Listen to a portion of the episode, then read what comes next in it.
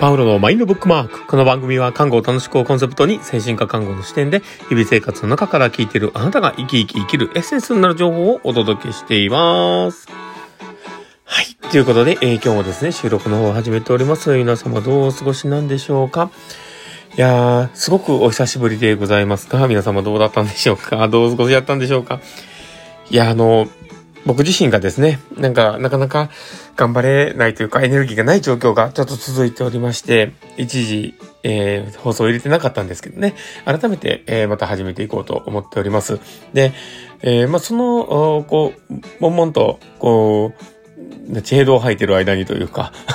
その間にですね、いろいろ感じたこととか思ったことを、またちょっと言葉に今日はね、しようかなと思っておりますので、最後までお付き合いいただけると嬉しいです。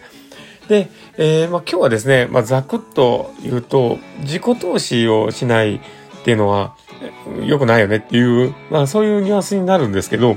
その自己投資というかね、自己投資というね、表現で言うとあれなんですけど、例えば自分自身を磨くこと、仕事とかね、いろんな日々やらなければいけないことに、すごく力をね、注ぐ。毎日ね、それで、ご飯を食べていくわけだから、ある程度そこにね、エネルギーを割くのはよくわかるんですけど、ただその中で、やっぱり1割でもやっぱり自分自身を磨くためのエネルギーって残す必要があるのかなとも思うんですよね。で、それは今僕はなかなかいろいろ活動できなかったりとかしんどかったなって思うときに、少し感じたことでもあるんですよね。で、なんでそういうふうにね、感じたのかというと、僕自身がですね、あまりこのエネルギーが湧かないというか、すごくポジティブになれないというかね、毎日しんどいなっていう思いが強かったんですよね。で、それには、家族のこともあったり、いろんなこともあるんですけどね、子供たちの不登校のこととか、あとはね、今の家が手狭だから、少し大きい住まなきゃいけないとか、いろんな、あと、今度プラス自分の給料とか、いろんなことを考えた中での、どこから捻出しようかなっていうような、そういうような考えとかも含めてね、いろんなことをいろいろ考えていたわけですよ。で、そういうふうにいろいろ考えている、ことでですね、やっぱ自分自身を少しずつ気持ちを蝕んでいったところももしかしたらあるのかなとも思います。で、何かやろうと思ってもなかなかやれずに、すごく気持ちがね、ちょっとめげてしまったりというかね、そんな日々がちょっとあったなとも思うんです。で、かといってね、夢の自分自身がそこを全部取り戻せてというか、今まで通り過ごせてるのかというと、ちょっと違うんですけどもね。で、ただ、僕が最近ちょっと、思うところがあってというか、多分気持ちは落ちてて、なかなか本って読めないなとか思った時にですね、僕は今 Amazon オーディブルとかを活用してるんですよ。だから、そこでちょっと気になる本とかを読んでいたんですね。で、その本の中でもね、書かれていたのが、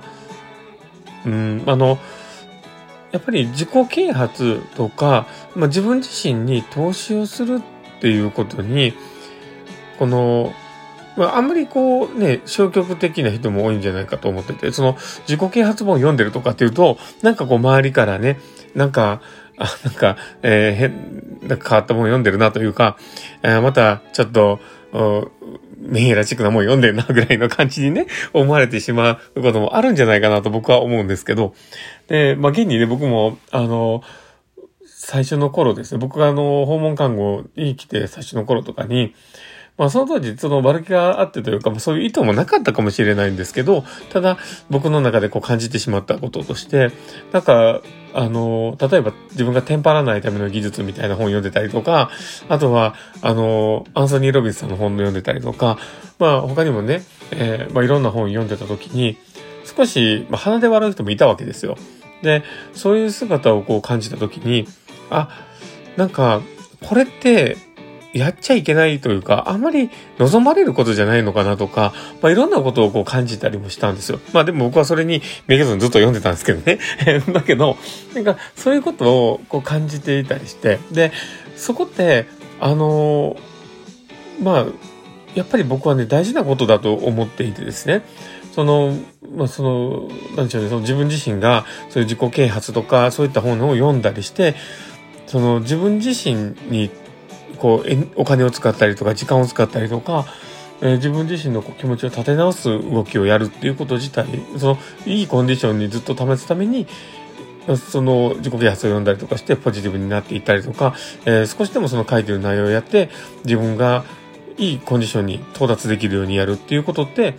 決して僕は間違ってなくてすごく大切なことだと思うんですよね。で、そこの大事なエッセンスだとは思うんですけど、僕が言いたかったことっていうのは、例えば自己啓発とか自分自身に投資をするっていうことに消極的というかね、どこか鼻で笑う人もいるような気がするなとも思うんです。でも自分自身に投資をして回収できないことって僕はないと思うんですよね。だから例えば他の人に投資をしたりとか、いろんな企業に投資をしたりとか、いろんなことをやってみたとしても、どこまで続くかわからないものだとは思うんですけど、でも自分自身の体とか自分自身っていうのは死ぬまでずっと自分と付き合っていくわけですよね。だから自分に投資をするっていうことは非常に回収することが可能なものだと僕は思っているんですよね。だから多分自分の勤めてる企業とかに必死になって時間を割いたりとかお金を費やしたりとか、労力を費やしてやっていたとしても1年後2年後に倒産することだってあるわけなんですよね。で、そう思った時にじゃあ自分自身が自分自身に投資をすることって非常に費用対効果の高い行動だと僕は思っています。なので、